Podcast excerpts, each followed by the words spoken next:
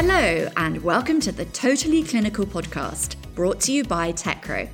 Totally Clinical is a deep dive into the freshest trends, big time challenges, and most excellent triumphs of clinical trials. I'm Hannah, your host. Join me as I chat with industry experts, trailblazers, thought leaders, and most importantly, the people benefiting from clinical research. So tune in, settle back, and don't touch that dial. It's time to get totally clinical.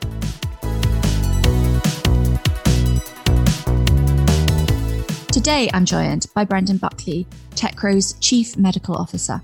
Brendan has over 40 years of experience in academic clinical practice as a physician. He also chairs the board of the leading Irish research charity Fighting Blindness and is a member of the board of Breakthrough Cancer Research.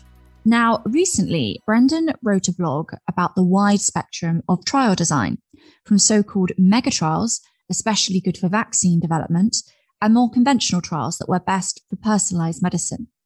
Today, Brendan talks to me about these different types of trial designs, as well as why you can trust the vaccine is safe and much more. Welcome, Brendan. The pandemic has inspired worldwide interest in clinical trials, yet few people know the differences between trial phases and the types of trials that are out there. In your blog, you talk about the wide spectrum of clinical trials. Could you elaborate a bit on this? Certainly. Clinical trials range from very small trials at the first time that a drug is used in so called phase one, maybe involving 20, 30, 40 people, all the way out to trials that require tens of thousands of people, for example, with the recent COVID vaccine field trials. And the designs of these vary considerably depending on what phase of the drug development is being investigated.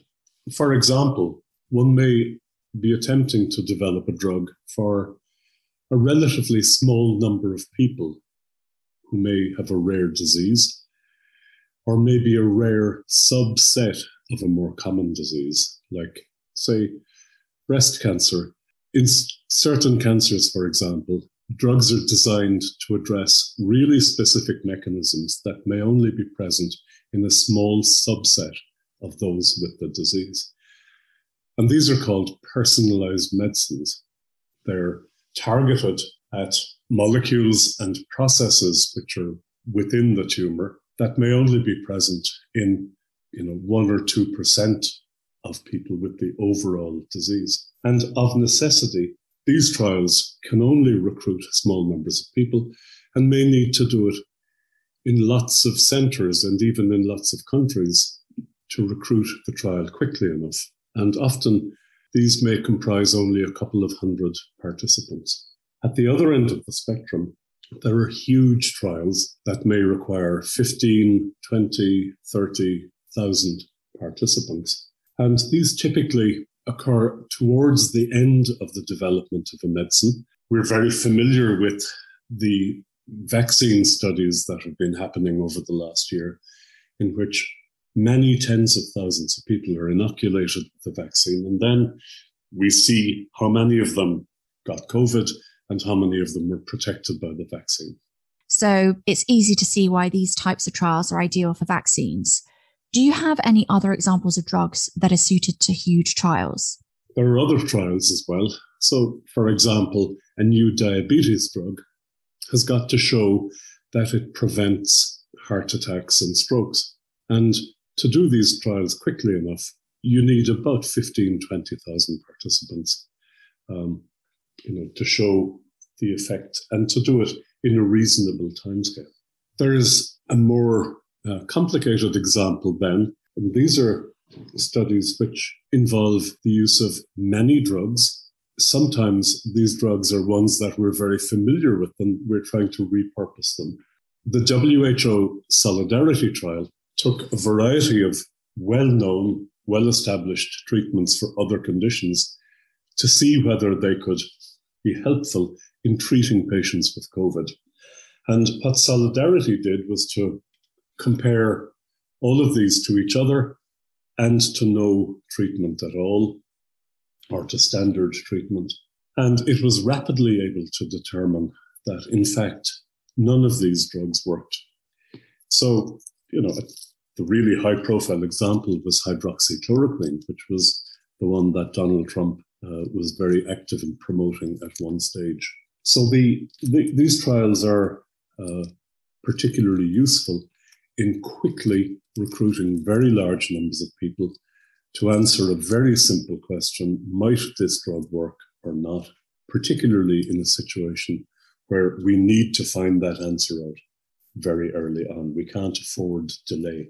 I imagine there'll be more and more interest in these larger type trials as people become more aware of them, how they're designed, as they're specifically good for vaccine trials. I think the commentary which is out there in the press and in social media about the development of vaccines and the very rapid development in particular, unprecedented, maybe shaving 90% off the timescale of the, some of these agents. That commentary has really raised the profile of clinical trials in people's minds.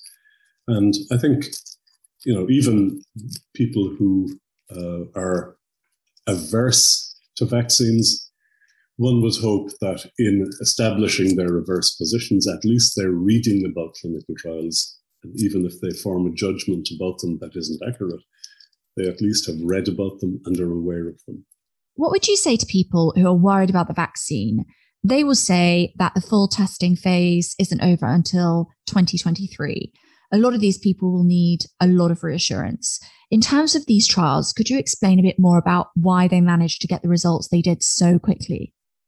I completely agree that it's appropriate for people to be concerned and to question and to read as much as they can about this issue, where there's a huge mass medication process going on across the world. And in my case, I was very happy to receive this vaccine as quickly as possible.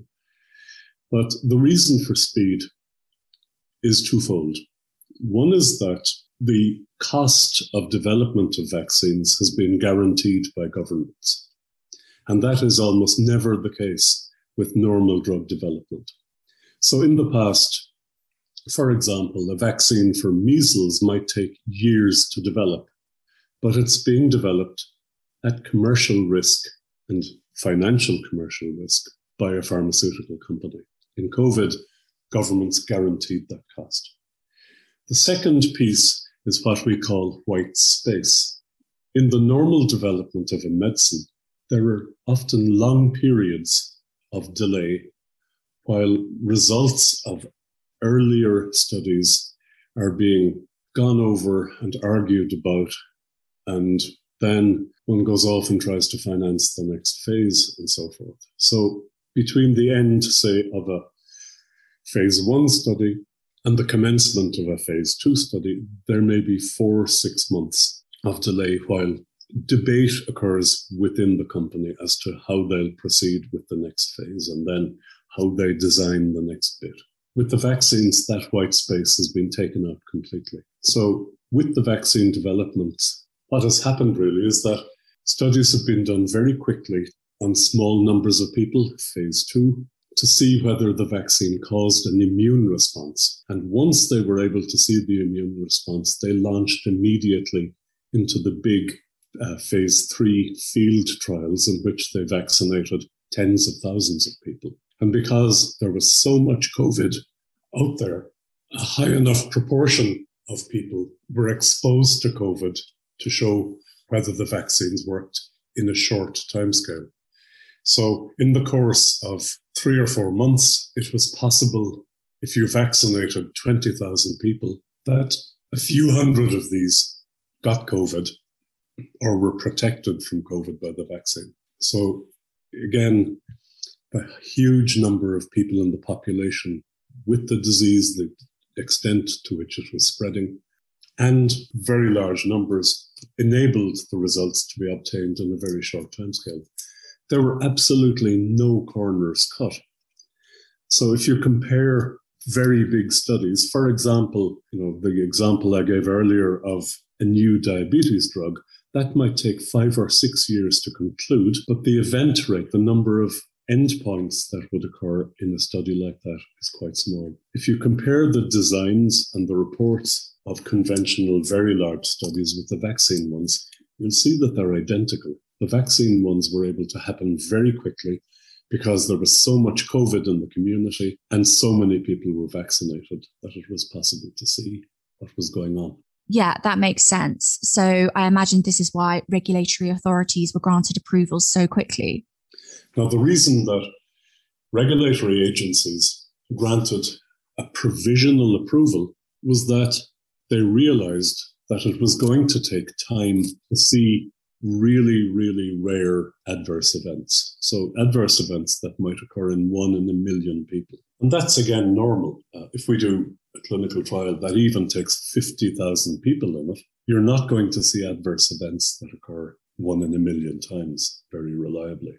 So, it's normal in the course of medicine development that safety becomes clearer and clearer as time goes by and the medicine is out there in the real world being used by millions of people. So I have no reservations about the speed with which vaccines have been developed. In fact, they've been developed in exactly the same way as any other medicine, with the exception of taking up the white space, the guarantee of funding, but the design is precisely the same. And it's the high rate of COVID in the community enabled us to see whether the vaccines were working or not. Fortunately, they were working. Moving on, talk a bit more about your blog. You refer to the rather aptly named Octopus trial for multiple sclerosis, the first multi arm, multi stage, or MAMS trial for progressive MS in the world. You've also got a special interest in octopus. Um, could you tell us a bit more about this? Well, I have a sentimental interest uh, in this area. Um, in part of my former life, I was very interested in medicines that change cholesterol metabolism. And my interest particularly was in these in relation to their prevention of heart disease. But one of the so called statin drugs, very widely used now to lower cholesterol and to prevent heart attack, one of the statin drugs, simvastatin, we know crosses from the blood into the brain and some of its action is known to damp down excess inflammation. So, multiple sclerosis occurs when inflammation is occurring inside in the brain and spinal cord, and damage and scarring occurs as a result of the inflammation. So, you get MS. So, there was a suggestion, particularly from animal studies, that simvastatin might uh, help with multiple sclerosis. And I attempted, in fact, to set up a clinical trial uh, to see whether this was the case. It was impossible to fund, unfortunately, and this is almost 20 years ago. And it's not surprising that it was difficult to fund because the drug was very much a heart disease drug at the time, and getting people interested in it for the brain was pretty difficult. So I was very glad to see that the investigators of the octopus trial had done some work in this respect. And I believe that simvastatin and some other drugs that they're trying in this trial, uh, which are being repurposed from uh, other indications, may be very helpful. The really nice thing about trials like Octopus, in which there are multiple arms, hence the name, each arm representing the treatment with one drug. And then there are multiple stages because when drugs are being shown not to work, you can stop using them. Or if they work really well, you've got a result. Also, they must know a lot about the safety of these drugs already. Is that right? What you're really doing is you're standing on the shoulders of the developers of these drugs for other indications in which they're now on the market and widely used and prescribed, standing on those shoulders and seeing whether one can reach into a new disease and repurpose the drug for the benefit of people with that condition. So I shall be watching the octopus trial with considerable interest. If we think about the types of trials you've talked about, uh, how quickly different cohorts need to be enrolled, medicines dropped, reintroduced, etc. Teckro seems so perfectly suited to these types of trials.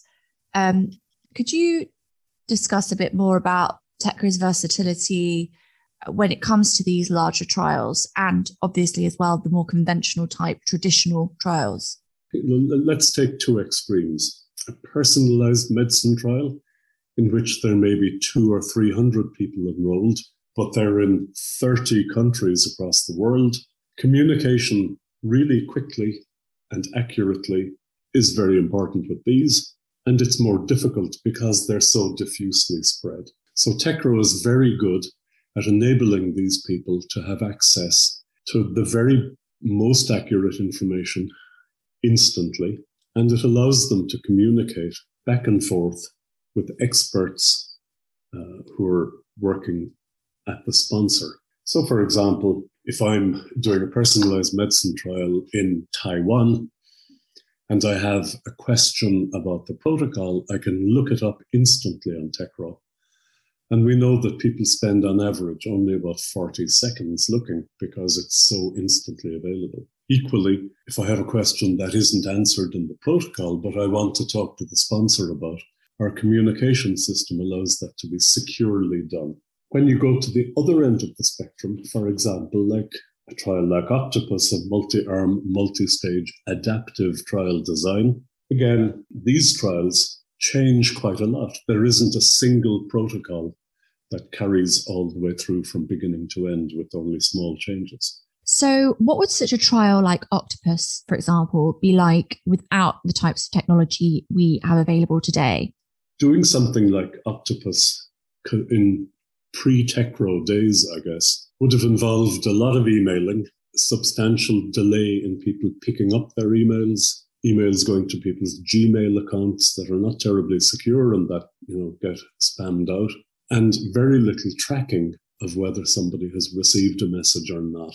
And even worse than that, communications by WhatsApp or by SMS message are, are a nightmare because it's very difficult to put those communications together into the trial master file at the end so that a regulator, if they're doing an inspection, can see that appropriate communications and actions have followed each other. So Teckro irons out all of these problems.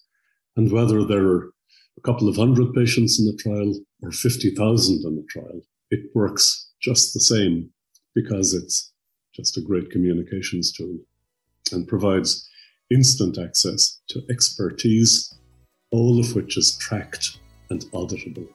Thanks, Brendan, for chatting with me today and explaining to our audience more about trials, vaccines, and how Teckro works at the end there. And that's your dose of Totally Clinical. For all the listeners out there, you can follow Teckro on Twitter. The handle is at Teckro Official, LinkedIn and Facebook, and subscribe to our YouTube channel. And of course, download the Totally Clinical podcast on Apple, Spotify, and Google. See you on your next visit, and remember to bring your friends. Thanks for listening. Goodbye.